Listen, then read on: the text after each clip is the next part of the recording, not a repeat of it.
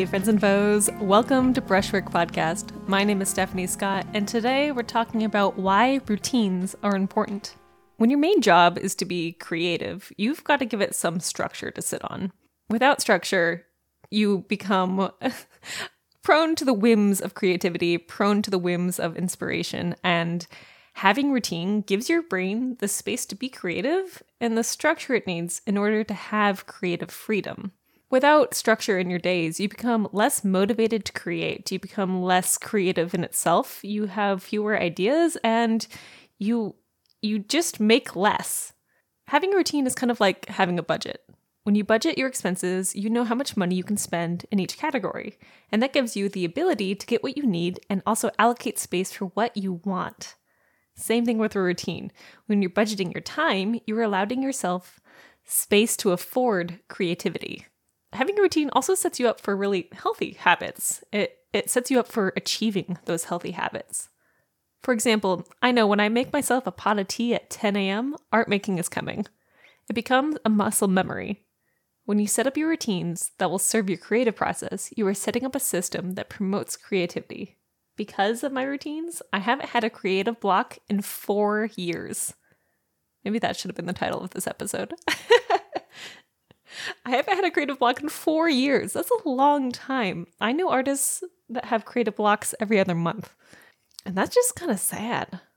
Let me tell you about my creative routines or the things, the structures I have that promote creativity and give you some examples. And maybe by the end of this episode, you'll have some ideas that will also prevent you from ever having a creative block ever again.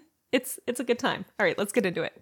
This day I'm going to describe to you because in order to tell you about my routines, I also have to tell you about timing. This would be a normal Friday in a normal week. Things happen, plans change. I don't think I've ever had two days be exactly the same, but this would be like a typical Friday if everything that I intended to happen actually happened. On Fridays, I like to wake up around 8 a.m. and I dress for yoga. I try to do my yoga routine right in the morning. So I'm getting out of my pajamas and right into my workout clothes, and I'm rolling out the mat after maybe scrubbing my teeth and tying up my hair real quick. I'll do yoga for about 20 to 30 minutes. It's not a long practice, but it's enough to get me limber and get my joints happy for the day. I'll then pick out the clothing that will suit the rest of the day. I really dislike changing clothes more than one time during the day, more than, you know, into the yoga gear, out of it into the normal clothes. I take into consideration how physical I'm going to be that day. Is this going to be a day where I am making a lot of new panels and I'm, you know, working really hard in the studio building things, or is this going to be more of a soft creative day where I am just mixing paint and maybe I'm watering my plants? When I change clothes more than once in a day, it like interrupts my patterns and like changes my brain chemistry from one one thing to the next thing. So having Uh, that first routine of having one outfit for the whole day, it matters. And it, it feels silly to talk about in a way. It's like, of course you have one outfit for the day. Less laundry, you know? But that's that's the first routine I'm thinking about. After I've done yoga and I change into my clothing, I will take care of my hygiene. You know, I turn down the sheets of my bed, I maybe brush my hair out, tidy up my room, do my cosmetics. And then I'll spend about 10 minutes posting to Instagram. Usually, this is around 9 to 10 o'clock, and I will reply to comments from the previous day's social media work or answer DMs, this sort of thing. This routine of checking my social media in the morning after I've done a little meditation or whatever, it keeps me from spending a lot of time once a week. I'd rather have the routine of doing a social media for 10 minutes every day, once in the morning, maybe once again in the afternoon, instead of spending like an hour on it every single Friday. That's what I used to do, and I find I'm less exhausted doing it this way. After I've done my social media work, maybe I've posted a reel or I've taken a photo, I like to do what uh, I call Finance Fridays. This is something I've stolen from Nicole Baker, and it's it's really really helped me out in my personal non artistic life. Finance Fridays for me is a span of 10 to 20 minutes where I check on my budgets. Having a dedicated time, just even once a week, has kept me in the realms of my responsible spending way more than having well, basically not checking. I feel like checking your finances is one of the hardest things when you're trying to stay on a budget, but it keeps me on track. And so I'll check my budgets, I'll check things I've spent, I'll check my credit cards and my bank accounts and make sure everything is all in a line, all my ducks are in a row. Usually on these Fridays, um, if the Friday is at the beginning of the month, I'll look over the whole month and see if there's anything that I need to save extra money for. For example, you know, Valentine's just happened. So in January, I put aside some extra money because I was like, I'm probably going to go out to dinner with my partner, things like that. After I do my Finance Friday box, I have what I like to call my open box hour. I keep this open, this like hour to two hours open for appointments. I also keep it open for coffee dates, trips to my photographer, errands, whatever I need that I couldn't do in earlier in the week that I had planned for. I have this this space, this routine of keeping an hour open every Friday for just doing what I need to do last minute. If there's nothing that I need to do for this open box hour, I usually let it be free time. I have a bad habit of not planning enough time to rest. It's something I've been really overcoming and trying to work on. And so if I have nothing to fill up the time, I won't get started on work early. Instead, I will just read a book or watch TV or YouTube or whatever it is and just be chill. It's very nice. I love having it. Highly recommend. If you can have an open box time, uh, you should put that in your schedules. It's so nice. But this time it's around 10:30 to 11. I will have breakfast and I'll make myself a pot of caffeinated tea for the day. I drink so much tea. If you know me and you watch my Twitch streams, tea time is the best time, and tea is when my artwork starts. I I don't know what it is about making a pot of tea, picking out what kind of tea I want to have for the day, picking out the you know, the temperature for the water, what kind of sweetener I want, is it sugar, is it honey, and then brewing it and choosing a really beautiful cup. The whole ritual of making tea makes my like brain ready for artwork. I don't know what it is about it, but I love tea time. I'll then have my my breakfast, my brunch really at this hour, and I will drink my tea, have my breakfast, whatever it is, and then I go to the studio. I'm usually not finished with a whole pot of tea at this point, so I'll bring my cup and my and my teapot to the studio and I start my studio routines. These routines are the basis for keeping me going. I have routines for before I work and also after I work. Let me lay them out for you. Because it's a Friday, that means it's a streaming day. So everything I need, I will have brought to the studio and I'll turn on the lights, turn on my soft boxes if it's wintertime, turn on the computer. I'll then pick out some music for the day's stream.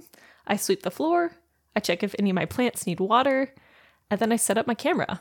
It's usually about 12:45 that I will post to my social media that I'm going to be streaming and I'll start picking out my colors. I put up my starting soon screen on on Twitch. I pull up my brushes that I need. I pull out anything that I'm working on.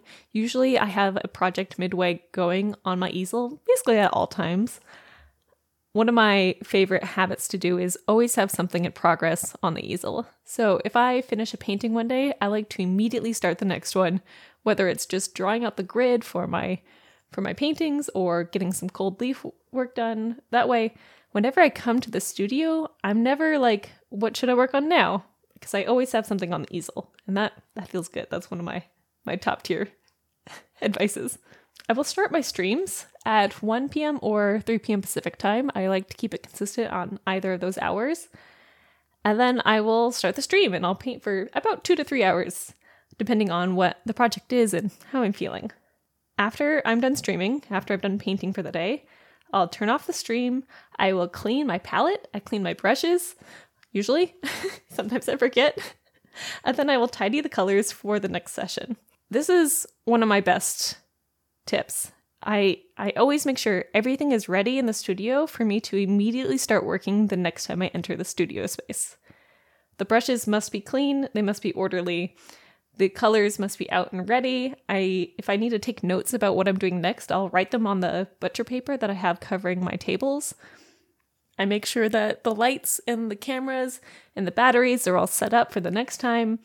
I clean up my desktop. I make sure all the windows are closed and everything is good to go. If I need update software, I'll do that then.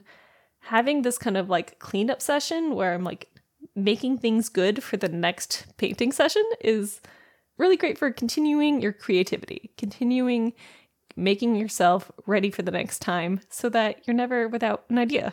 After after that, after I've streamed and I've painted, sometimes I'll answer emails that I've gotten in the morning. I might go back onto Instagram and chat with p- clients, collectors, or other artists who are friends of mine, um, and also do some admin work on my website. By 6 p.m., I like to be done with all artwork for the day. Having this kind of hard cutoff line of, you know, it's 6 p.m., we're done, no more work, has been really good for keeping me from overworking.